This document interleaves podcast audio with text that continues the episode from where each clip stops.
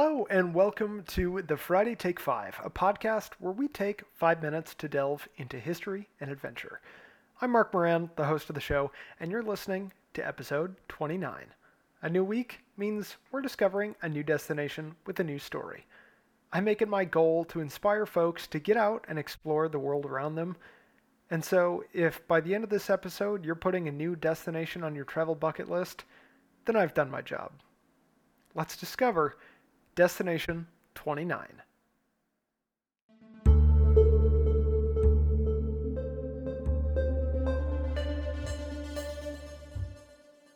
It's time for another trip to Africa. This time, we're headed to a place colorfully named the Rainbow Nation. Adventure 29 brings us to Cape Town, South Africa. Cape Town is yet another city that has some history to it. So let's head back in time to its founding hundreds of years ago. Europeans hit land near current day Cape Town on the southern tip of Africa in the 1500s. The first one to drop anchor and hop ashore was a Portuguese man by the name of Antonio de Saldanha. With his first stop ashore, he ran into the indigenous Khoi people.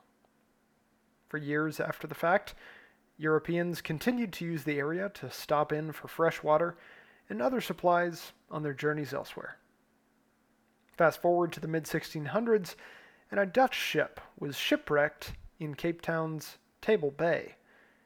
Survivors of the shipwreck told their superiors at the Dutch East India Company of the wonders of the area, and before long, the Dutch created a formal supply station in the location. By the early 1650s, the Dutch began to build a fort and a garden in the area to create a self sustaining community. By 1657, the company be- began releasing men from its ranks to live as free citizens in the area. A year later, the company began importing slaves to grow the colony even further. With a combination of the introduction of slaves people who had been politically exiled from other Dutch territories, and marriages between Dutch citizens and the indigenous Khoikhoi people, the South African population began to increase. But it wouldn't be until the mid 1700s and the rise of global political tensions that visitors from other countries would start migrating en masse to what was, at that point, finally called Cape Town. The late 1700s into the 1800s brought an era of occupation in which the British took the area, and then it got handed back to the Netherlands, and then back to Britain. It would be a hot minute before South Africa would seek and then gain independence in the 1900s. The 1900s is where Cape Town and South African history gets quite unique. For most of the early to mid 1900s, there was no formal mechanism dividing individuals of different races, like you might have seen in the US, for example. Interracial marriages in South Africa were, in fact, reasonably common. But by the late 1940s, that changed. Multiple laws were passed by the minority white, white political leaders that prevented interracial marriages, redistricted where people lived, based on race and resulted in a solidification of power for the white ruling class. After years of protests in Cape Town and similar ones across the country that became increasingly violent, change was on the horizon.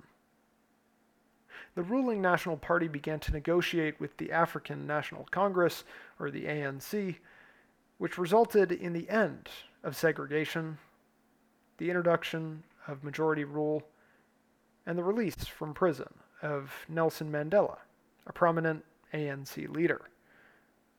As you may or may not know, Nelson Mandela would go on to become the president of South Africa just a few years later. So, where are Cape Town and South Africa today?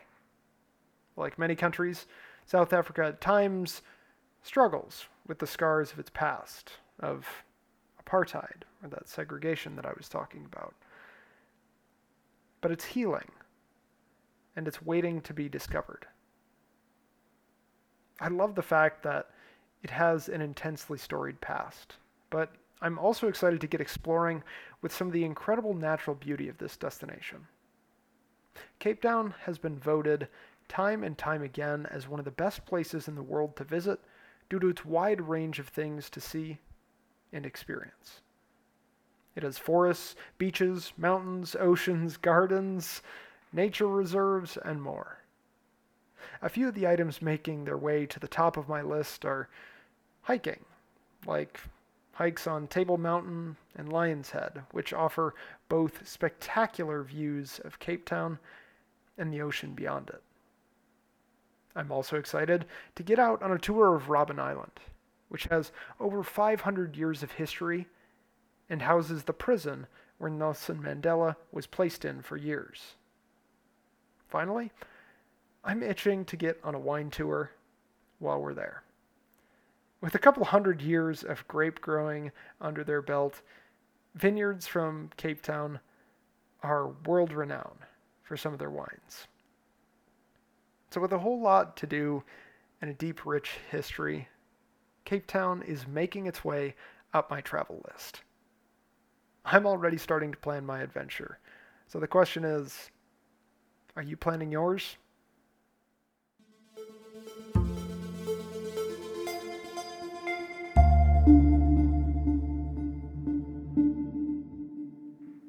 Hey there, thanks for listening to another episode of the Friday Take 5. If you haven't already, be sure to give us a five star rating on podcasting platforms, and don't forget to turn on notifications and automatic downloads to keep up with new episodes.